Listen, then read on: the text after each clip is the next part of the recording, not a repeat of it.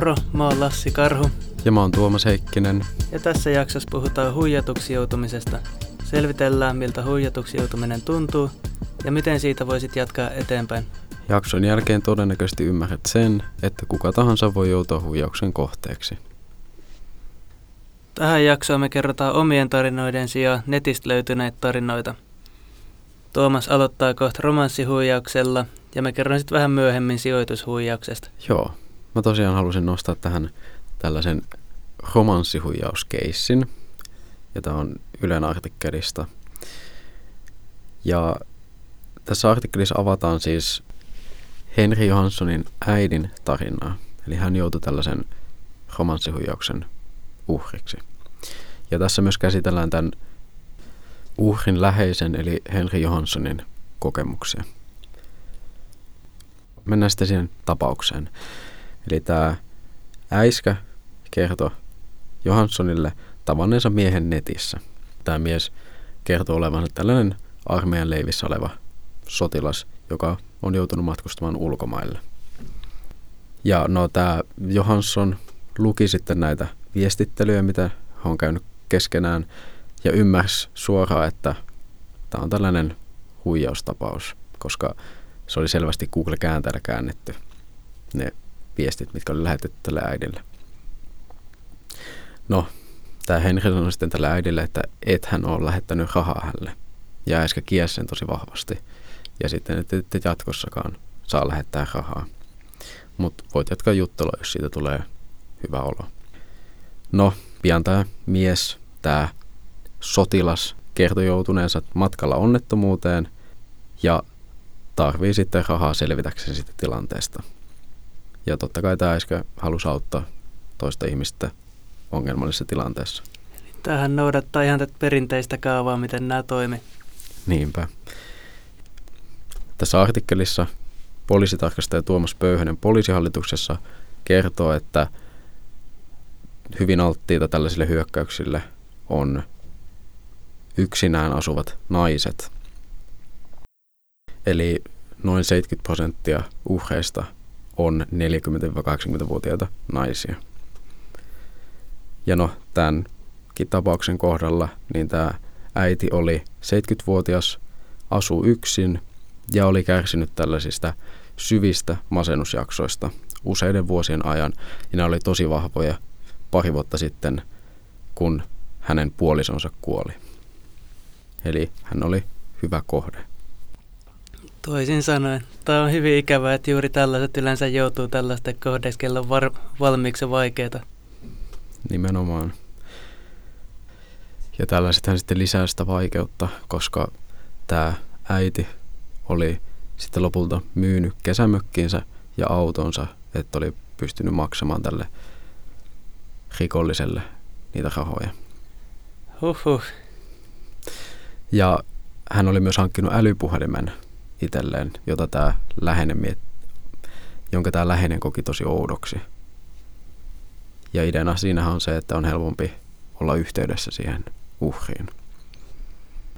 Tämä on myös sen lähipiirin kannalta tosi hankala tilanne, koska tämä Henri Johansson yritti toistuvasti puhua äidilleen ja lähetti linkkejä erilaisiin nettihuijauksiin, jotka oli samanlaisia kuin se äidin tapaus. Ja sitten juhannuksen jälkeen Henrille kilahti viesti äidiltä, että kaikki on menetetty. Se on ollut varmaan odotettavissakin sillä Henrillä, että milloin tuo osuu tuulettimeen vaan tuo homma. Hmm. Nimenomaan silti se tuntui tosi järkyttävältä. Joo, ei epäilystäkään. On se läheinen, kun tuollaiseen menee eikä pysty mitään tähän, vaikka kuinka yrittää, niin on varmasti aika raskasta. Joo. Lopultahan tämä äiti oli joutunut ottamaan neljä tai viisi lainaa ja kokonaisuutenaan oli maksanut noin 130 000 euroa tälle rikolliselle. Se on aika paljon rahaa. Niin se on. Mielenkiintoista tässä tapauksessa on myös se, ja yleisesti tämmöisissä romanssihuijauksissa, että tämä hyökkääjä oli myös lähettänyt ihan niin kuin ruusukimppuja semmoisen lähetyksen tämän äidin ovelle. Eli tavallaan vahvistetaan myös sitä sidettä, että saa jotain konkreettistakin myös siitä sen viestittelyn lisäksi. Ja onhan se järkevää satsata se 50 muutaman kerran, kun siitä saa sen 130 euron tuotot. Että on nämä aika ovelia nämä rikolliset. On toi kyllä lisää tuota uskottavuutta niin paljon tuossa taas. Joo. Tämä tarina on kaiken kaikkiaan tosi ikävää luettavaa. Ja tämä iskä elää nyt noin 500 euroa miinuksella joka kuukausi.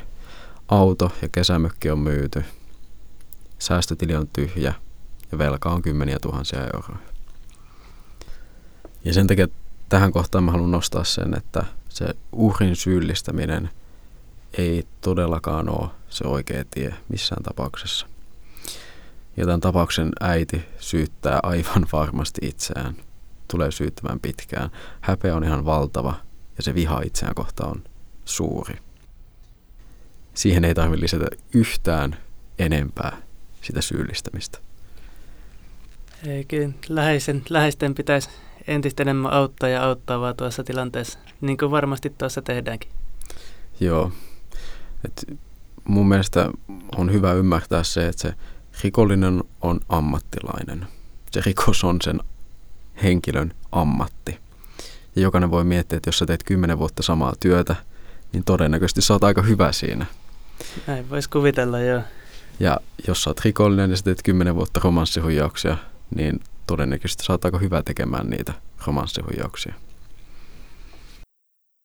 Ja sitten vielä tämän mun tarinan loppuun ennen kuin päästään kuulemaan sijoitushuijauksesta, niin tämä äiti oli tosiaan antanut luvan tämän tarinan kertomiseen ja toivo, että muita varoittamalla niin tästä kauheasta kokemuksesta voisi tulla edes ripaus hyvää. Sen takia mekin yritetään tätä sanomaa tässä levittää, että ei me pelkästään pahalle mielelle yritetä kaikkia kuuntelijoita tuoda. Joo, eli tässä mun artikkelissa tämä artikkelin uhri Jarmo ajatteli yllättää vaimonsa maksamalla velkansa pois kokonaan. Hän otti 100 000 euroa lainaa sijoittaakseen bitcoineihin, jolla huijarit kyni sitten häneltä lähes kaiken. Tämä idea lähti käyntiin siitä, kun Jarmo kuuli työkaveriltaan, mitä hän oli sijoittanut kryptovaluuttoihin ja teki ihan huimaa tuottoa näillä sijoituksilla. Tästä innostuneena tämä Jarmo sitten googlasi heti kotiin päästöä bitcoineista sijoittamisesta ja klikkasi eka luotettavan näköistä linkkiä, mistä hän pääsi sivulle, jossa minimisijoitus oli 250 euroa. Ja tähän väliin mä voisin mainita, että tämä 250 euroa on tällainen yleinen huijauksien alkusijoitus. Eli jos meidän sitten itse alkaa sijoittaa johonkin kryptovaluuttoihin, niin kannattaa olla sillä suht varuillaan, jos siinä on just 250 euroa se alku.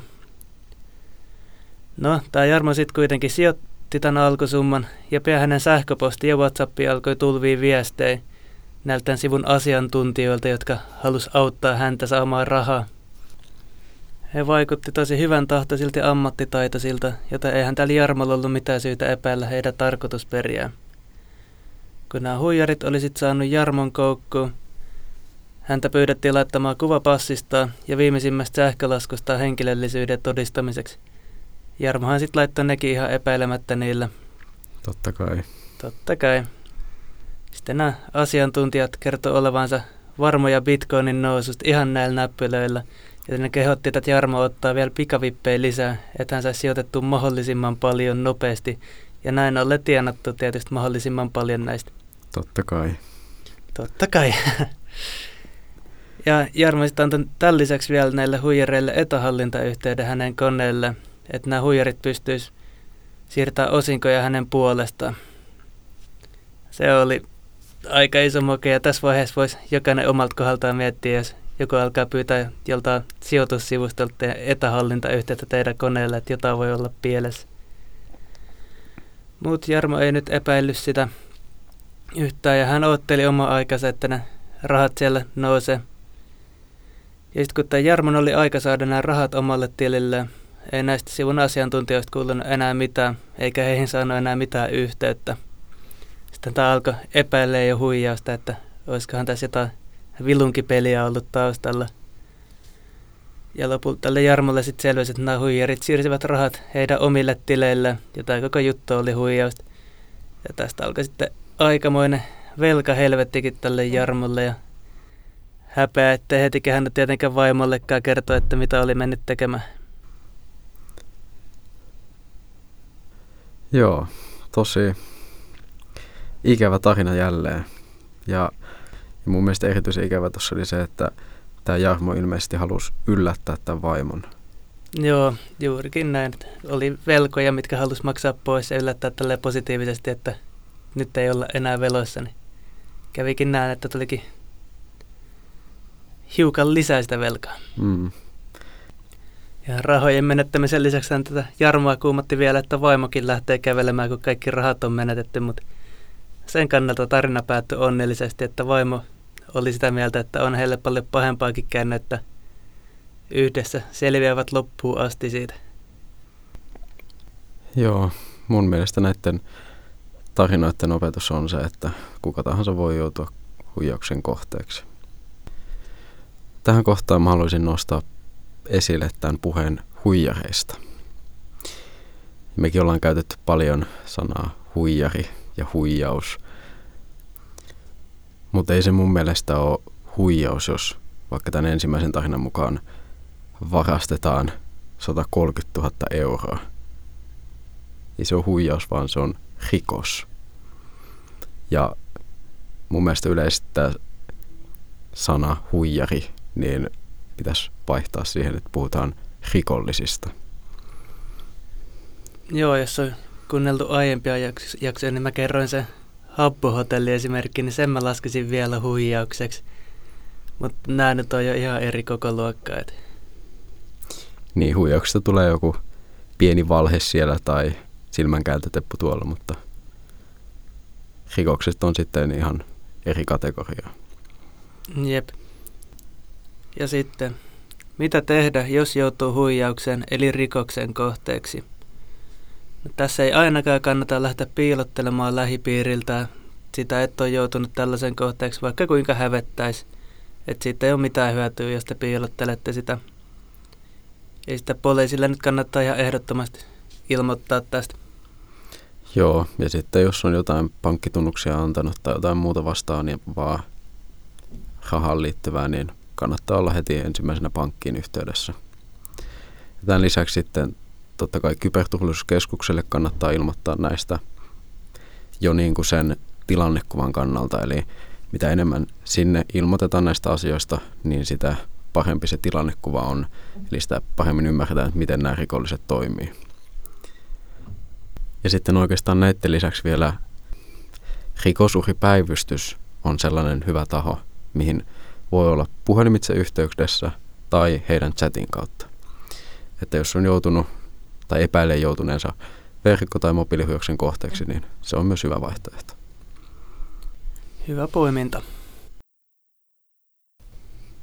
Ja tähän päättyy meidän kolmen jakson kokonaisuus huijauksista.